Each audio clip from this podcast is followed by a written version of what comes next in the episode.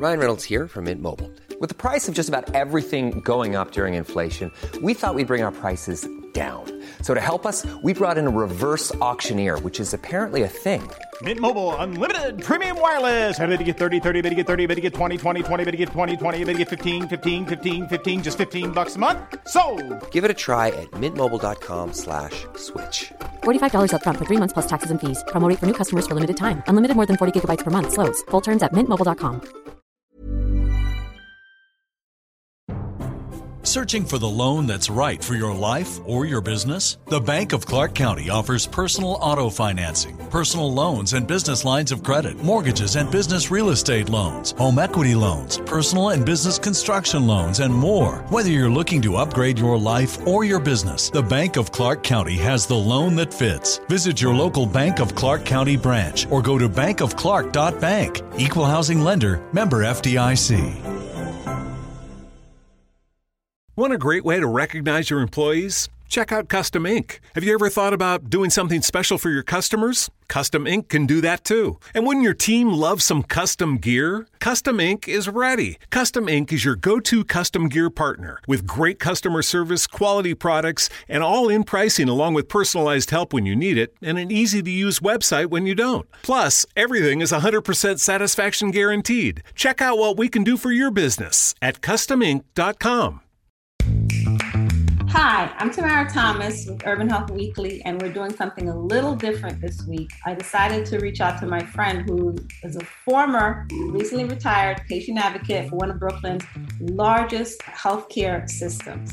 And I decided to reach out to him because I recently read about some developments with transvaginal um, ultrasounds. And then after talking to another friend of mine about a situation that she had where a doctor just didn't listen to her complaints, I figured, you know, it's time that people took matters into their hands more. And what better way to start than with a patient advocate like yourself? Just give a brief overview of what you do and, and what you are to a patient. The role of a patient advocate is really the role representing, speaking for, and on behalf of the silent ones, those who are sometimes mortally afraid to speak to the providers, or at times they are, maybe because of their financial situations or lack of insurance, sometimes they, they do not know how to breach the, the lack of care. And so they solicit the, the aid of a patient advocate to help them uh, with the process. And in so doing, you educate them as to how they can acquire care. Some patients are also, they may feel indifferent as to what the doctor is suggesting. And because two of their maybe immigrant status uh, or how they're going to pay the bill, they're afraid. They're afraid to ask questions. They're afraid to come and receive treatment. And so we are like the sounding board. We are like the bridge. Uh, we stand in the gap for those patients to facilitate and to, to see how best we can bridge that gap for care. So how do you? So how do patient? How, how do patients encounter you? Like, what's the first? How, is it is it through a complaint first, or do they ask, or or when you get into the the hospital or the emergency room or the clinic, do they tell you up front when they give you the patient bill of rights? How do, how how does how does a patient find out about someone like yourself? Every patient who uh, is admitted generally or enter a facility in the state of New York should receive a copy of the Patient Bill of Rights. That, that booklet or that printout, because every facility have a different way of presenting it, mm-hmm. must have accompanied with it uh, the locality of the department, or the representatives, and a contact number. Hmm. So that it's incumbent upon every facility, healthcare facility, to provide every patient with this information. There are some facilities that camouflage or try to get them to the AOD or administrator on duty or some supervisor and um, somewhat hide the fact that patient relations exists because um, it is and should operate as an independent office, although oftentimes the uh, advocates are pressured to be silent. Yeah, why is something like that happening? Why would they silence? Why would a patient be silenced? One, one have to understand that the patient advocate is a voice and it's the voice of the patient. Right. And he or she knows the underhand dealings. He, know, he or she knows the inside out of the operation of the facility that he or she works. Right. And um, because of that, it makes it easier for the advocate. To go to the powers that be to get things done. Oftentimes they are uh, disliked, and uh, again, oftentimes they're liked because they make the, the transition smooth. Okay. Or smoother. So if, if I'm a patient visiting the clinic or the hospital, who tells me about you? Like I understand, I because I for, for example, I always get a patient bill of rights. It's part of like the packet when you're filling out and you're signing out stuff. But no one has ever said to me, and by the way, you know, uh, if you have any issues, they're quick to send you a, a, survey, let's say. But no one ever, and I don't know if, if, that's even something that comes from your department also, like when you get these surveys, how was our service?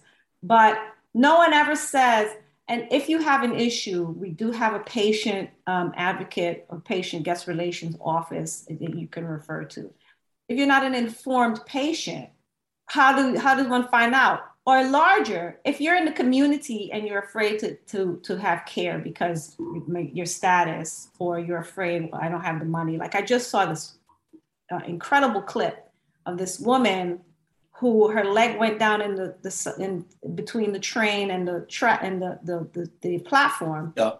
And everyone is trying to rock the train to try to free her leg and she keeps screaming, Don't call the ambulance. It costs too much money.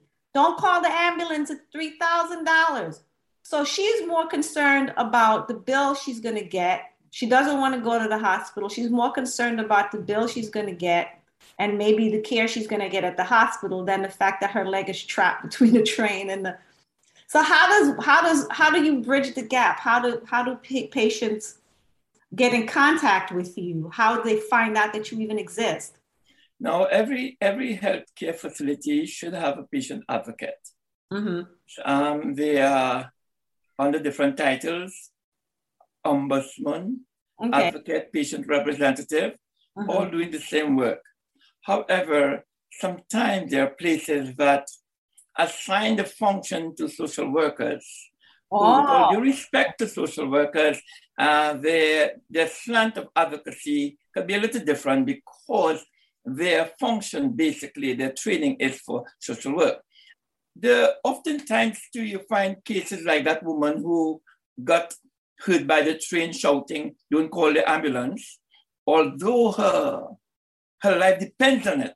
If you do check back with her background, she's an undocumented resident, mm. and uh, cannot afford the healthcare insurance, cannot afford healthcare insurance, mm-hmm. cannot afford to pay the bill.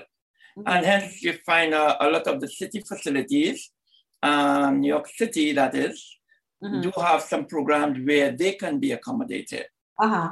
But within the Bill of Rights itself, mm-hmm. no one should be refused care regardless of their ability to pay. You, you come in to bridge the gap. Yes. By, by pointing them to like services and um, ways. Definitely. So mm-hmm.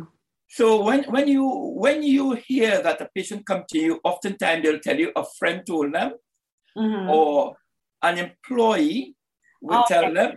Um, not many employees. Uh, uh, some employees will um, call a supervisor or manager for you, but the managers know that they must inform patients of the Department of Patient Guest Relations, Patient Relations. And that is very important. So oftentimes too, advocates walk the floors and walk in areas to let people know who they are and why they exist. So meeting them and greeting them is a form also of educating them where they are and how they are available or accessible so you gave the example so going back to what you were talking about you know the one intoxicated patient being given iv fluids while the other one uh, is It's left to, off. to get sober to Linux Yeah. whenever he or she can. So then, right. So then, so then, what do you do? Like what? So then, what? So then, how do you, as the patient advocate, step in? So you find out. Well, I, I, I have had times and occasions when I um I would have observed, Mhm. and then I will go to the primary nurse and find out well what's happening to this patient, and um, we also have access to review charts, so you can go review the chart and uh, see what was how the patient is being treated. You you can never an advocate could never tell a provider how to treat a patient, Mm, but you could show the disparity of care. mm, You could also inform them uh, that you don't think, you, you cannot say no, or you will not say no because you're not a clinician again. You do not think that that method of treatment or that attitude is appropriate or correct. mm, With that being said, you go to the provider, supervisor, who are or not generally the administrators, clinical administrators, mhm. and you go from the time you go to an, a clinical administrator, they know you mean business, and they will either take the case over or instruct their provider to Change. uh, to, to follow uh, this plan or change the patient to another provider. Mm, Because again, they cannot they cannot direct the doctor to treat the patient the way they want. Not even a judge can, mm. you know. But it, but it's still up to the clinician if they they're treating the person. So then, other than going to the supervisor, then it really is at the clinician level to. It rests on the clinician's lap because the clinician holds the light, clinician holds the, the license. And uh, they will let you know, I have to protect my license, whatever that is. Right. So it sounds like a little bit of a pickle then, because. At times, no, no, but any time. uh, uh, but if they say screw you, I'm. This is this is what I think. I think patient A deserves IV fluid, but patient B should just sleep it off. Yeah. Then there's really nothing you could do because but generally, anytime an advocate is involved, the, um, the, the approach and the care generally changes Mhm, to, the, to the level that it should always have been. mhm, or to some um, respectful continuation of care. mhm, And there are other alternatives, like um, when it is far gone, sometimes you let the patient know that they, they can call the state. And um, no, no provider really want the state in their business. No facility want the state in their business. Right, right, right, right, right. Um, but we have to be fair and um, we are obliged to give uh, the patient the information of the possibility of they call it the state or joint commission, which is the accrediting company or commission agency for the healthcare facility in question. Mhm. Okay. So let's say I am a pregnant woman and I'm concerned that the obstetrician that I'm seeing, he or she is saying things to me that I feel like are not in line with my values.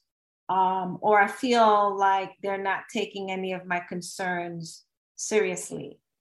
So then somebody says, so I go to the patient advocate. I say, look, I'm, you know, I don't feel like Dr. So and so really uh, is exhibiting my best interest. What do you do? Well, uh, anytime a, a patient feels that they're not comfortable with a provider of care, they can request to change that provider.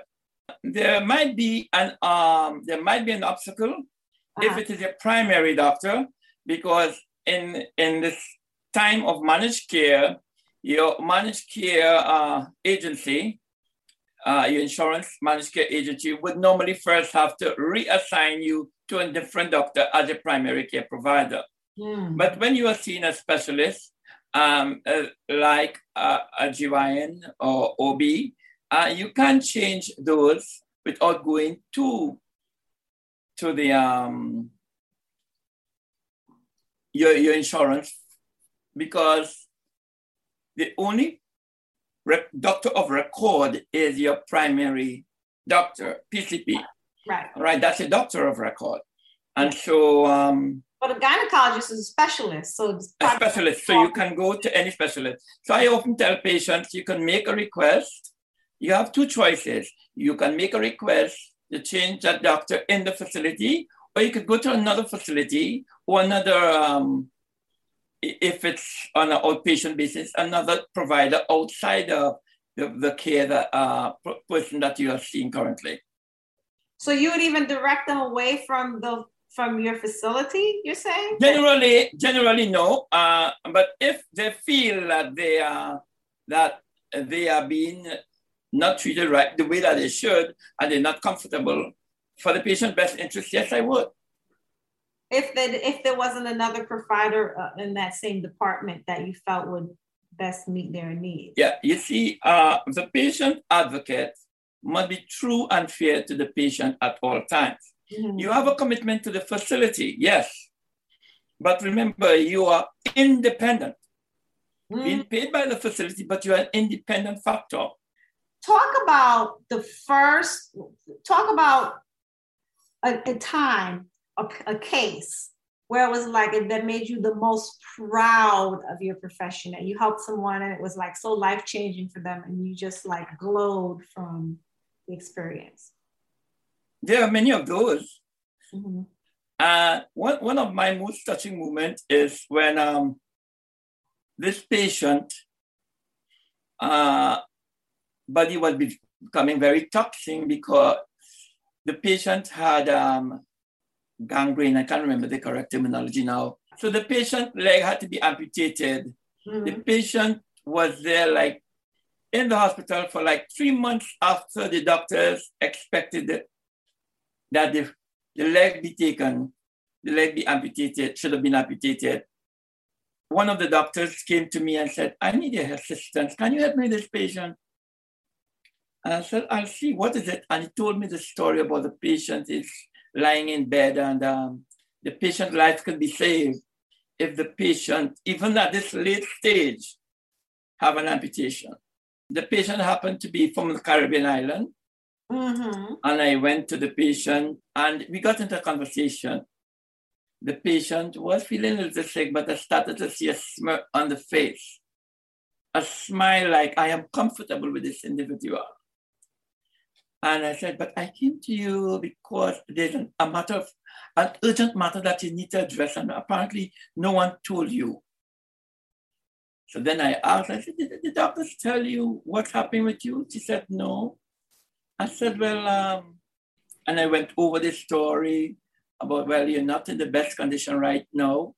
You're close to death's door, but and I'm not the one to tell you that you're about to die because that's in the hand of God. But um, you're like my mother, and I wouldn't want you to die.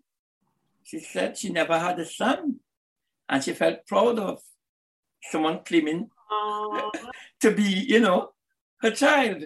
Aww. And the lady graciously accepted eventually and um, had her leg amputated. And uh, fortunately, this lady is still alive today. Lovely. Uh, some time ago, later on, she still came back to me and um, she wasn't able to afford prosthesis and I was able to get a, uh, connect or facilitate getting a prosthetic piece for her or leg for her. And so that's one of the happy moments. Oh, that's a good one, man. That's a good one. Tell me about one that was um, a great disappointment to you.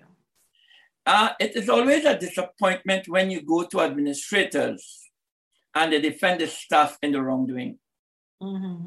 And um, that kind of a political connectivity um, that their staff can do no wrong, put the patients and their colleagues in such a place mm-hmm. uh, that um, it doesn't make a good work environment. It also says that if I am to be a patient there, that is the treatment that I will receive. When you see an administrator harboring wrong, to me, that is criminal.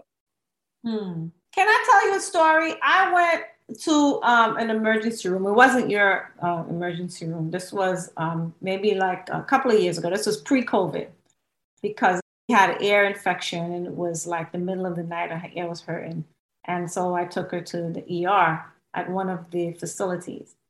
Our experience was fine, but I have to tell you that when a child was there with his parents, um, he was like, you know, maybe like he, he couldn't have, he, probably a tween, no younger than 10, no older than, you know, 13. But, yeah. And he was trying to explain to the provider that he was in pain. And the provider was badgering him like, oh, you're in pain. What kind of pain are you in? Oh, yeah, you're in pain. What kind of pain? And so the kid is freezing up because he's a kid and he's not expecting to be badgered by a doctor and he's in pain and his parents i didn't think his parents spoke english so they were not not really sure what to make of the situation and he was just like shaking and like trying to describe for this his hands are shaking he's trying to describe where the pain is as best as he could because he's a kid yeah. and i have to tell you d i was so disgusted i couldn't believe that that that had happened and that no one had stepped in and said anything. I looking back, I probably should have said something to somebody about that, but I was just so stunned. Like I had never seen such a nasty, like a, such an outward display of like disdain for a patient, a child, ever in my life. So I, I didn't like I, you know, it just took me a while to like process it. But what happens in a situation like that? No, um, in the middle of the night, by the way. This was like two, three in the morning. Is It is out of that kind of attitude that mm-hmm. pediatrics receive, uh, the kind of care that pediatrics receive, that a new Bill of Rights was instituted for parents. So oh. there's now a parent Bill of Rights. And uh, it gives the parent the right to represent, the right to be present during the care, the right to an interpreter. Um, so, you know, if a, although the patient is speaking, the patient is a um, is 13 or under 13 and is speaking the language, English language. And his parents were present, but they didn't speak English. They did not speak. Creole. It is incumbent. I know that they had a Creole person. Yes, it is incumbent upon the provider to, cre- uh, to create the availability or to obtain assistance for some language. Mm-hmm. You know, um, when English is a second language, also remember, and the person who wants their language in the state of New York, it should be given.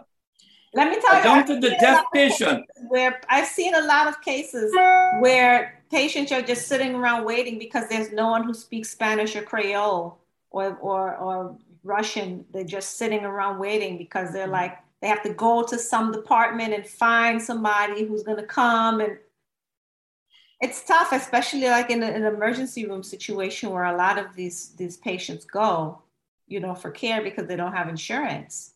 Very much so. And um, the language, if I am, if I am not mistaken, it is one of the things that the federal government will get involved very easily if you complain, because language must be available. If you're a deaf person, as I was alluding to earlier on, we should be able to provide you with an interpreter, with an interpreter, because that's your form of language. That's the way you communicate. You must be respected and it must be provided in the state of New York oftentimes um, people will just want to pull their friend and pull their neighbors. No, it must be someone who is competent to transfer medical terminology because not everyone will be equipped with that know-how of transferring medical, um, translating medical terminology. Mm-hmm. That's why it's preferred to have certified interpreters. Mm-hmm. Do all hospitals have that? Do they have interpreters on staff? There are some facilities that employ translators. There are some departments in the city that employ uh, interpreters. There are, however, other facilities that do not have interpreters. They have uh, agencies and um, they will book appointments or so for the deaf patient, Mm-hmm. as the case may be. Now, other, other people do facilitate their countrymen, their fellow country person, with some assistance of uh, interpreting for that person or that patient. One last question for you, Dee, and I know you have to go. Um, so, in a large healthcare system, obviously your department exists. But, like, let's say I go to a, a clinical setting, would I find an equivalent department or person? Um, it, let's say I went to like um, an NYU Langone or a Mount Sinai or, um, you know, like these little clinics that. Yes. Would you? Brookdale, Presbyterian, all, all those, those are bigger. Those are bigger centers, and so obviously. Right. No, what I'm saying is they all have their satellite uh, right. units, outpatients there. Okay. Wherever there those smaller units are. Right. Um, generally, um, they can speak to the manager and or ask or request for the patient relations number. Generally, they don't have a person there. They are, but you can ask for the number, and um, the patient relations department will respond. You know how they will call that department over there, or the facility might be able to would provide transportation for representative to get to that site as fast quickly as possible. So there are different methods for a patient advocate to communicate with a patient but, uh, who's outside of the hospital setting and mm-hmm. is part of that system. Mm-hmm. Okay, that's good to know. Listen, it's really important for for patients, especially if you're like a a, a timid person or you're not, uh, you don't feel comfortable, you feel um, overwhelmed by the whole medical machine. It's important that people like that know about your role and your department in the hospital because it could mean the difference between them having excellent care or no care at all. So um, I want to thank you. You're most welcome because I, I like uh, although I'm retired, I still make, make make myself available to individuals, people. Why? Because the education could never stop. It's a continuous education oh, yeah. to the masses. And one less person that is informed is still one less from the community at large. The Biden administration announced in mid December that the government would provide free COVID tests and free N95 masks. What do you think about the timing? Well, I mean, I think it's a it's a that was an incredible challenge that they had, and I think I'm sure it was a lot of planning that they had mapped out to what the rollout would look. Uh, one of the unknown variables was the Omicron variant and what that would look like. And it kind of took us by storm with the surging cases and the cases and the hospitalization. So I think that kind of made the the timing a little bit um, less advantageous and a little bit more challenging on the supply chain. Mm-hmm. But the decision making they had to go into it, I'm pretty sure they probably thought that out. It was mapped out, but didn't expect for the Omicron variant to hit like it did. Well, so like for example, in New York, cases are already subsiding. Is it too little, too late, or do you still think so good can be done here? No, I think it's still. I think it's a lot of good that can be done because at the end of the day, it's a mitigation tool anyway. So if if we can get everyone wearing, and now the guidance is wearing not just a mask but a better type of mask, like the N95 style of mask, and then testing regularly, which is what they're trying to roll out. Um, I think that's going to help us ultimately, you know, get over the hump, which is what we we all want to see. Right. Can you talk about what makes the N95 mask the preferred mask for this Omicron strain in circulation? Are there any limitations to them? Sure. No, great. That's that's such an excellent question. And I think now, you know, before March uh, 2020, not many people even knew what an N95 was, and now we're all kind of everybody knows what an N95 and a KN95, and we'll talk about both. But what makes it different and why it's recommended to wear, you know, the, the initial guidance is if you could wear any type of facial uh, facial protection, then it's better than nothing. But the N95 is actually a genius the way that it is designed. The way, uh, the what is overarching goal is to trap particulates, uh, particles. So COVID is an airborne uh, virus, so it spreads every time we talk, we cough, we laugh. It's just airborne pathogens and particles are, are flying around. So the fabric of the N95 um, is designed to catch it. So if it's airborne. Hey, I'm Ryan Reynolds. At Mint Mobile, we like to do the opposite of what Big Wireless does. They charge you a lot, we charge you a little. So naturally, when they announced they'd be raising their prices due to inflation, we decided to deflate our prices due to not hating you. That's right. We're cutting the price of Mint Unlimited from $30 a month to just $15 a month. Give it a try at mintmobile.com slash switch. $45 upfront for three months plus taxes and fees. Promo for new customers for limited time. Unlimited more than 40 gigabytes per month. Slows. Full terms at mintmobile.com. One size fits all seems like a good idea for clothes until you try them on. Same goes for healthcare. That's why United Healthcare offers flexible, budget friendly coverage for medical, vision, dental, and more. Learn more at uh1.com. And it and it catches a fabric, then it means it's no longer airborne. And what makes the N95 such a, a, a great mask is that so you have is really good at catching large particles and medium and small particles. Large particles typically travel at a straight line, so when it hits the fabric, Summer is right around the corner, and you know what that means. Cooking out, diving in, and soaking up a whole lot of sunshine. The Home Depot has everything you need to start your summer right. Upgrade your cookout game with Traeger grills and smokers. Then gather around a new Hampton Bay patio set with family and friends. It feels like Memorial Day at the Home Depot with savings on summer fun. The Home Depot, how doers get more done. it attaches to it and is no longer airborne.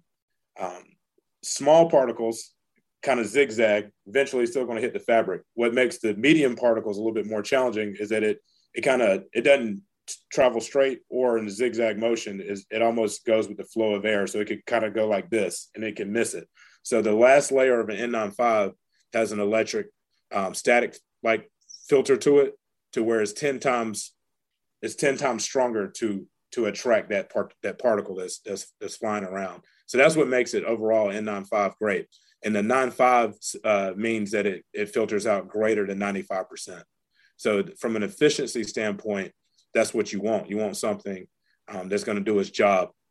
Now, what makes an N95 an N95 compared to a KN95 is I'm going to show you.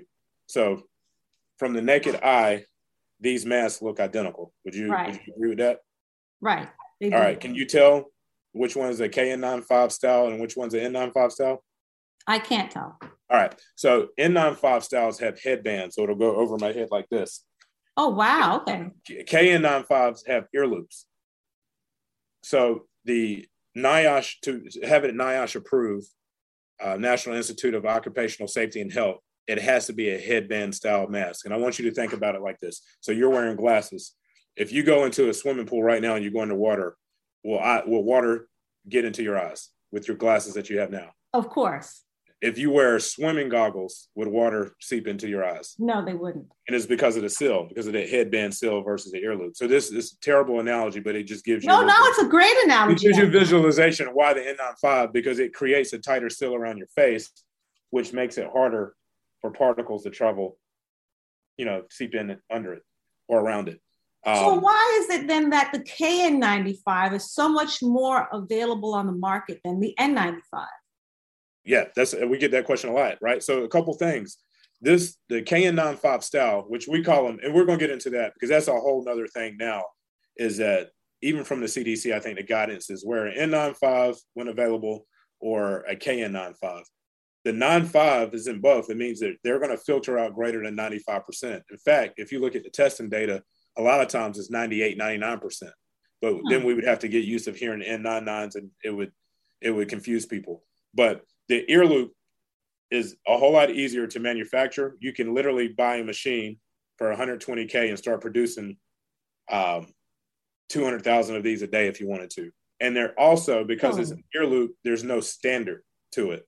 So for an N95 to be NIOSH approved, it has to go through it has to go through a rigorous like standard, you know, like testing standard for it to actually get into like a healthcare uh, that type of environment. Or KN95s, there's no standards.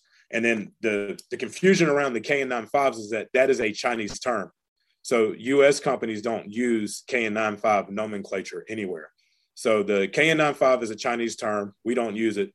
Um, one of the largest, if not the largest, independent reviewers, um, ECRI, they reviewed that seven out of 10 KN95 masks fail a filtration test.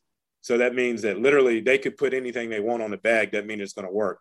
And whereas US made products and KN95 or ear loop respirators, they they take it through the same filtration testing as the N95. So you know what you're getting is going to work. But the confusion is if you look at this mask, and I know you can't see it, it doesn't have KN95 printed on it anywhere. Right. So the nomenclature doesn't say KN95. So what happens is, is we as consumers, when we get them, and you're looking for that KN95 as a validation of it being real, and you don't see it on there, you're mm-hmm. like, I didn't get the real, I didn't get the real thing. But in fact, you're getting an American-made one that's better because it's actually been tested. So that's part of the education piece is that we have to like, just because you don't see the nomenclature of KN95 doesn't mean that it's not a KN95. They look identical. They look identical, but it's just a, it will say Made of America. This is a D95. We got one called a Freedom Air. We got one called a Comfort Fit. So they can name them whatever they want, but it, it is causing confusion with everyday consumers. And so I'm sorry, what's the D95? That so it's just a manufacturer. So it's a manufacturer that we uh, that we work directly with uh, called DemeTECH, based out of Florida, and they started making. We're one of the first distributors, but they started making uh, NIOSH approved N95s in 2020, and then they started making a line of the ear loop respirators. So instead of saying KN95s, we'll say ear loop respirators. And then since their name is DemeTECH, they just named theirs D95 because there's no standard. Ah. You don't have to put you don't have to put the same name on it. You can name it whatever you want. You know, we have one that's called, this one is the um, Freedom Air, is made from a manufacturer in Ohio. We have one that's called the Comfort Fit. So the names are different. Sometimes they'll say made in the USA, sometimes they won't have anything, but that not having the K printed on it causes confusion in the marketplace. So that's part of the education piece that we're getting to, because we'll get customers that are order a US made mask and they're like, hey, I bought it, but it doesn't say KN95, how do I know I got the real thing? And then we have to send them testing data or, you know, spend time kind of from an education standpoint of what the differences are. So just to recap, the N95 is the gold standard. It's the gold standard. Okay. An alternative can be the KN95. What, yes, or uh, or an ear loop respirator or a KN95 style mask. And and because you raise a good point, the thing about N95s is that in a medical or a healthcare environment, you you are fit tested. And if you think about it, everybody's face is not the same. My face is more round. So you have faces, you have slender faces, you have different sizes of faces. So there's a different style of mask. Like the cup style may not be for me, the pouch style may not be for me. So in a healthcare environment, they're going to fit test to see what the best um, N95 is for that particular, you know, healthcare worker. And typically, the failure of an N95 is not because of the mask; it's because of the person the that's wearing it. Got you know, it. like when you put it on, you know, you should be bridging it and making sure that you got a good seal. Um, I typically like to wear a little darker of a beard. I can't grow a full beard like I want to, but but when because of now, when I'm I want to make sure I'm wearing a quality mask, I shave closer because if you have a big beard, it's not you're not going to get the best seal that you can. They recommend that you That's shave a face if you Yeah. So in the healthcare environment, I mean, like you want to see, you know, the doctors are typically their faces are shaved because they want to get the best seal that they possibly can, and then just finding the best fit. Um, this is another style that I find to be real comfortable, and I think this is the one that they're giving away for free, part of the administration's program.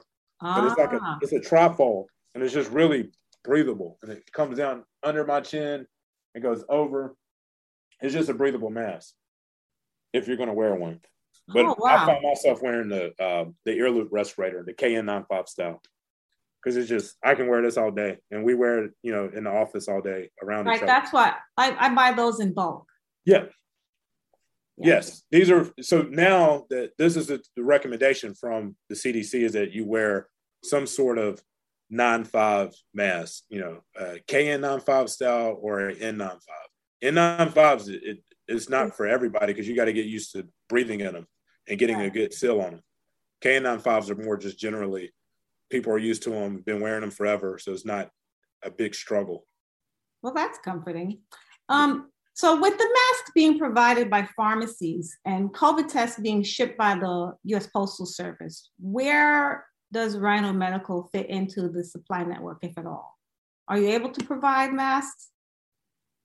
Yes, uh, we are. Um, so, and I think we see it from both ends because we we have a a consumer base where we sell direct to people like you and I that need medical grade equipment that makes sense. I mean, certain, certain stuff you just don't never need in your house, but like you know, medical gowns, but gloves and mask and testing is something that we all could use.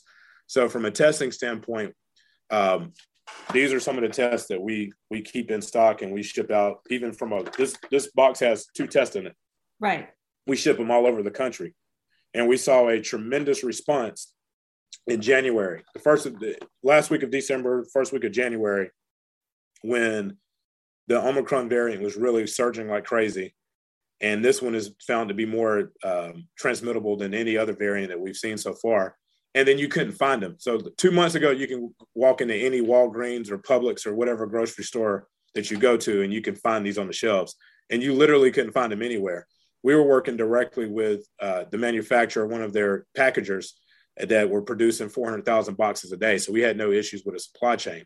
And then mm-hmm. literally as soon as that website went up, everybody went to that website to claim their their free. I think it's four tests per household. Four tests, that's right. Yeah, and I I did mine too, and I I wanted to see how I still haven't received it. Neither have I. Yeah, so so that's going to be a challenge because the thing with testing and COVID, if you have COVID or you have symptoms, you want to know right then and there whether or not you're positive, so that you can take the the next appropriate measures to protect yourself and then others um, from spreading that. So if you're waiting like 10 to 12 days, you know, to get your free test, then you could be over COVID, you could be in the hospital from COVID, or you could you could transmit it to somebody else. So having the ability to be able to get like these type of testing to the general public uh, is really important. And then the other piece of it is right now, and we've always our core business is selling to institutions, hospital systems, you know, acute and non-acute. Right. Is that if the general population is taking and consuming goods, then it's going to create a strain on the supply chain for the institutional people.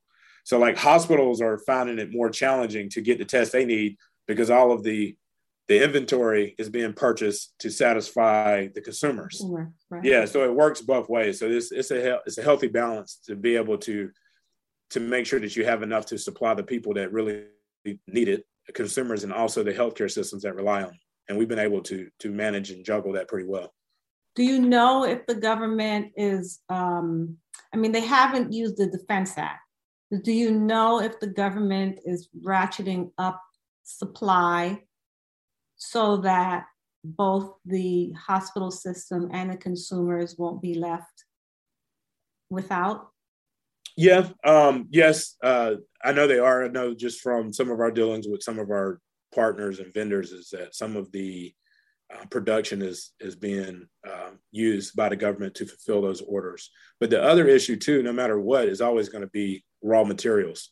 So the the swabs and the cassettes that you need is still, you know, they're to my knowledge, they're still made in, in China. So if there's an if there's uh, raw material or supply chain issues on that in that regard, then it's still going. No matter if you have the capacity to make a bunch of them, you still got to have the raw material to put it together. So that's still a challenge. And at any time there's, you know, supply and demand, if if there's a 10x or a 20x demand, and it puts a stress on the supply chain in general. And right now, that's what everybody's experiencing is is the there's there's such a high demand for testing because I think arguably it's the one um, item on earth that literally every human can use. And, I mean, from literally everybody can test themselves, from a baby to everybody, and it's non-controversial. It's not like vaccines or masks, which the fact that that's controversial is a whole different story. But literally, if you're an anti-vaxxer or anti-masker, you still need to test yourself, and they they do test themselves if they got COVID. So it's the one thing on earth that everybody wants and needs, and then there's not enough of them. So that's that's creating the challenge that we're in now. Okay, well let's let's let's talk about that. According to the CDC, COVID-19 vaccination coverage remains lower in rural counties than in urban counties overall and among adults age 18 to 64 years. So, what are the attitudes you're seeing regarding vaccine or mask wearing hesitancy? Has it changed in the last six months or is it the same?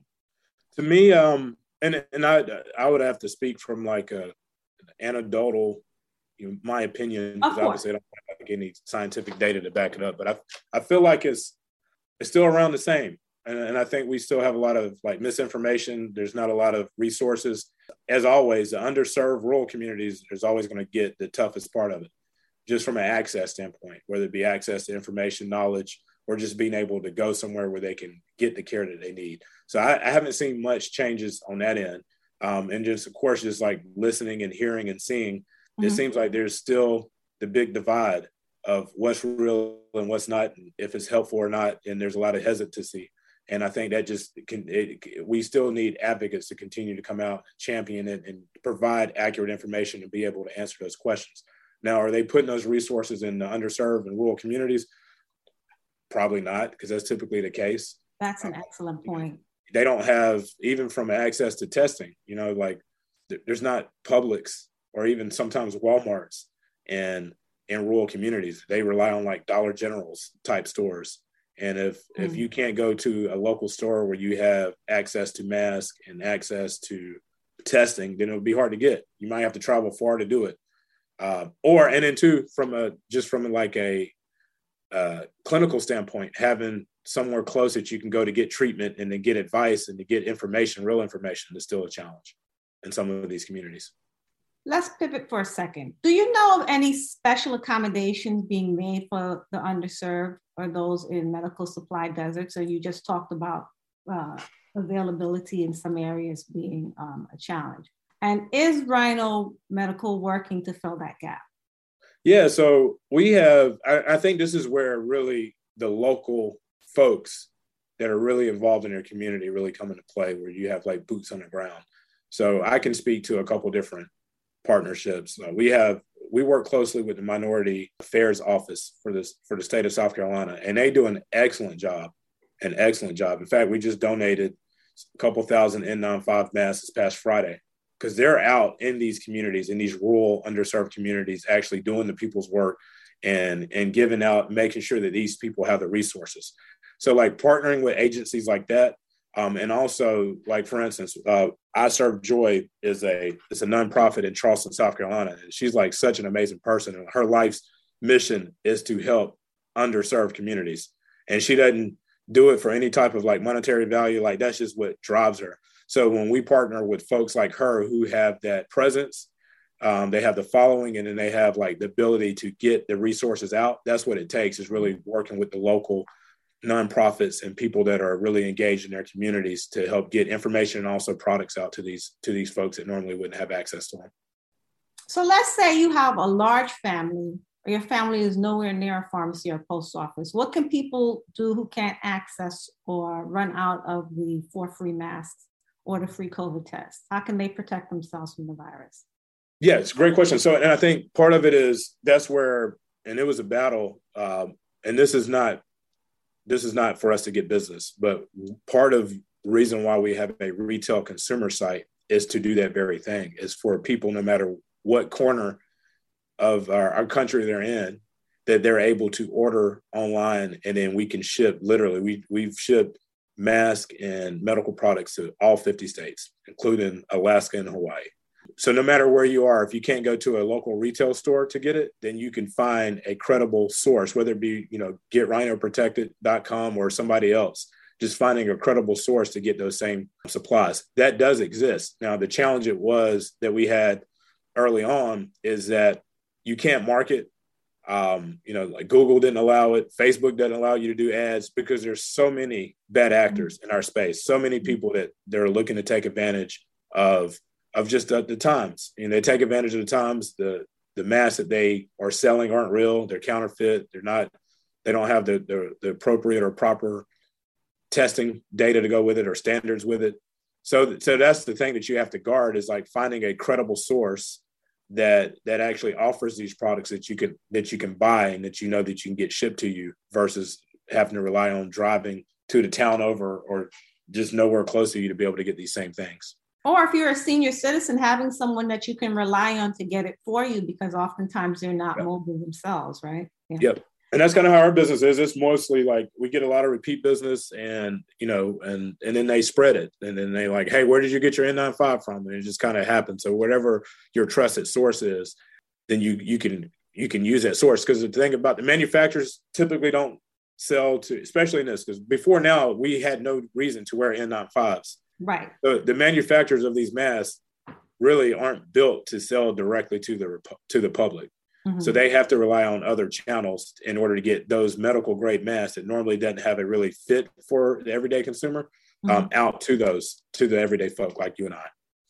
Speaking of bad actors, a challenge that I wonder if you could speak to at all is theft.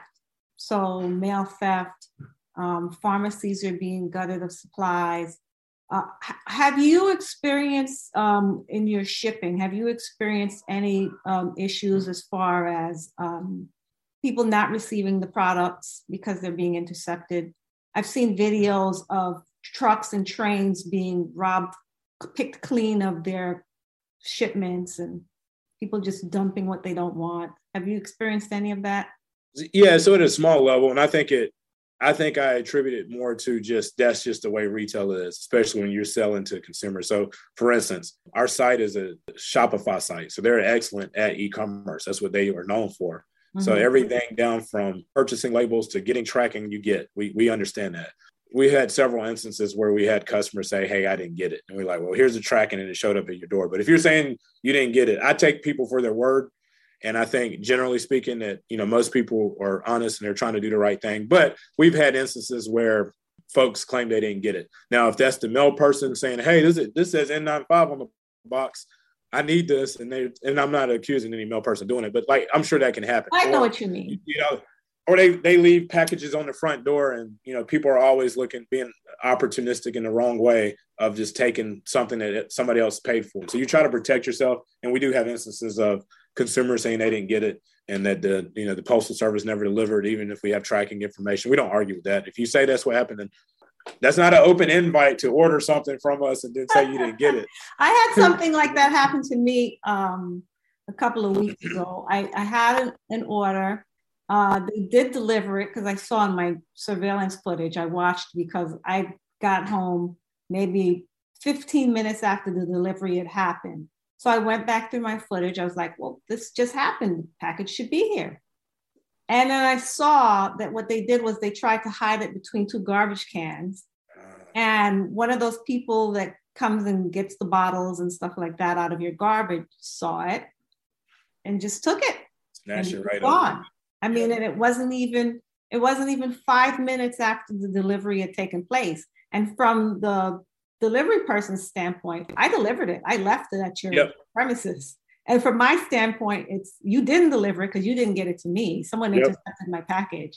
That's why I was curious about what you uh, guys have been experiencing. Yep. As far no, I, I, know that's an issue just in general, but and especially when it's a commodity that's that's like this. Has the government indicated whether or not they'll make child size masks available to families or to schools?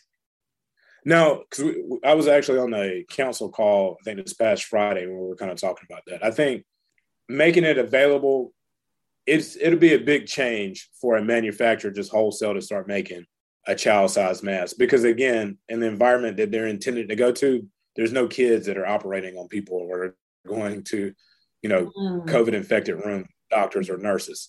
Mm-hmm. However, again, going back to what we said earlier about everybody having a different um, size space and having to fit test. Um, one of our uh, manufacturing partners, Moldex, they're brilliant because they make masks N95s in five different sizes. They make them from extra small, small, medium, large, and then like a, just a regular.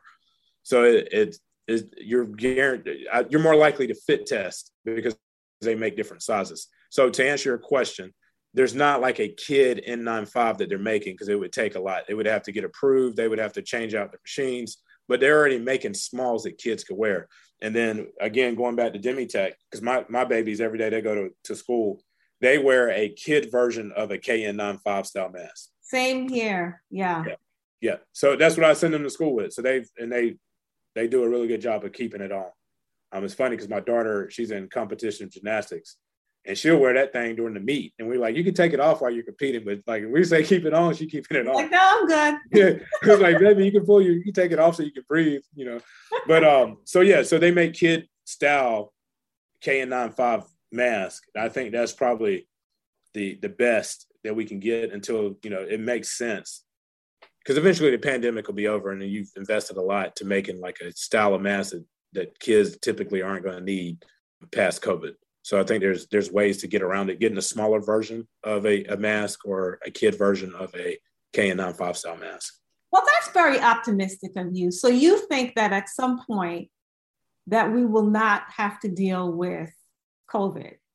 I hope. I mean, I think uh, I can't say it's going to be this year. I think the challenge that we have compared to like other places is that other governments say this is it and i don't care about your feelings where um, one of the beautiful things about america is that people have the ability to to disagree.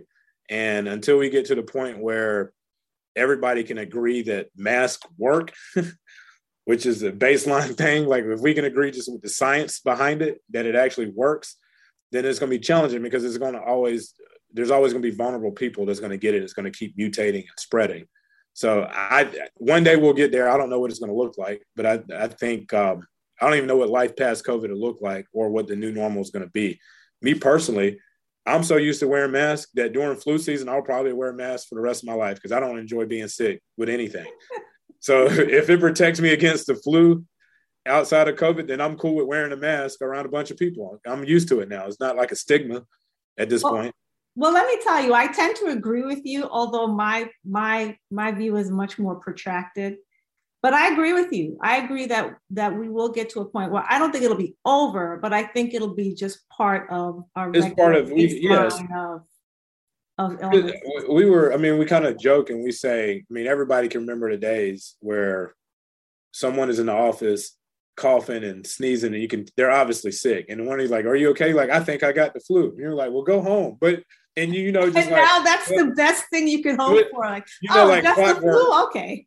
that bug is going to spread around the office, and everybody's going to take turns being sick. And now with COVID is different, but I mean, the, the goal and why the vaccinations are so important is that it's not like you can't not get COVID from being vaccinated, but the goal is not to die from COVID or to be hospitalized because of COVID. And if we can get to the point where we're like, all right, at some point, it's going to find you.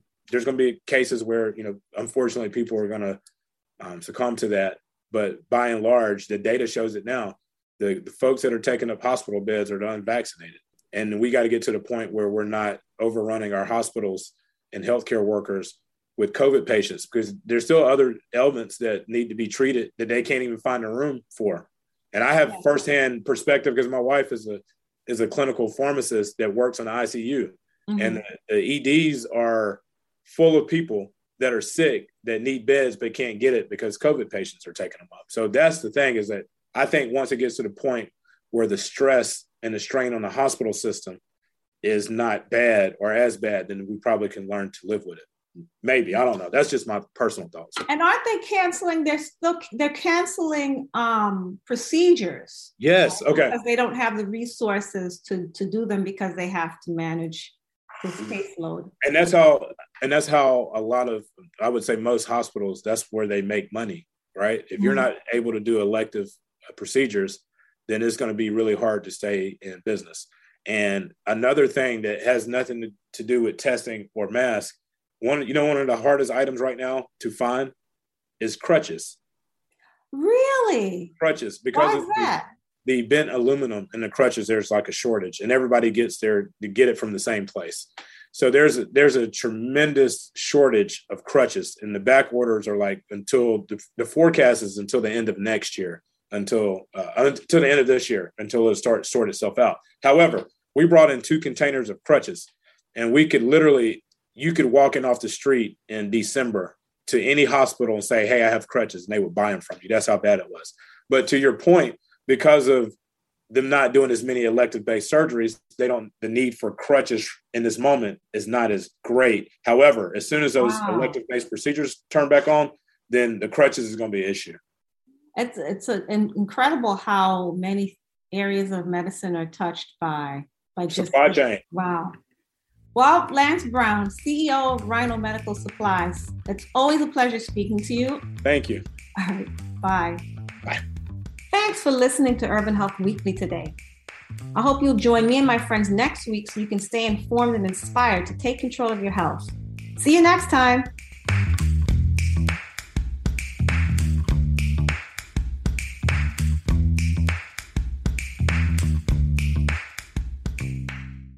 It's official, summer is almost here. The sun is getting brighter, the days are getting longer, and your lawn is ready for some love. Get everything you need for a season spent outside with Memorial Day savings from the Home Depot. Manicure your yard to perfection with lawn care tools from Ryobi.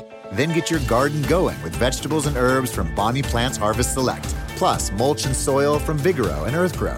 Get your lawn as ready as you are for summer in the sun. Feels like Memorial Day at the Home Depot. How doers get more done. Hey, it's Paige DeSorbo from Giggly Squad. High quality fashion without the price tag. Say hello to Quince. I'm snagging high-end essentials like cozy cashmere sweaters, sleek leather jackets, fine jewelry, and so much more. With Quince being 50 to 80% less than similar brands. And they partner with factories that prioritize safe, ethical, and responsible manufacturing. I love that. Luxury quality within reach. Go to quince.com slash style to get free shipping and 365 day returns on your next order. Quince.com slash style.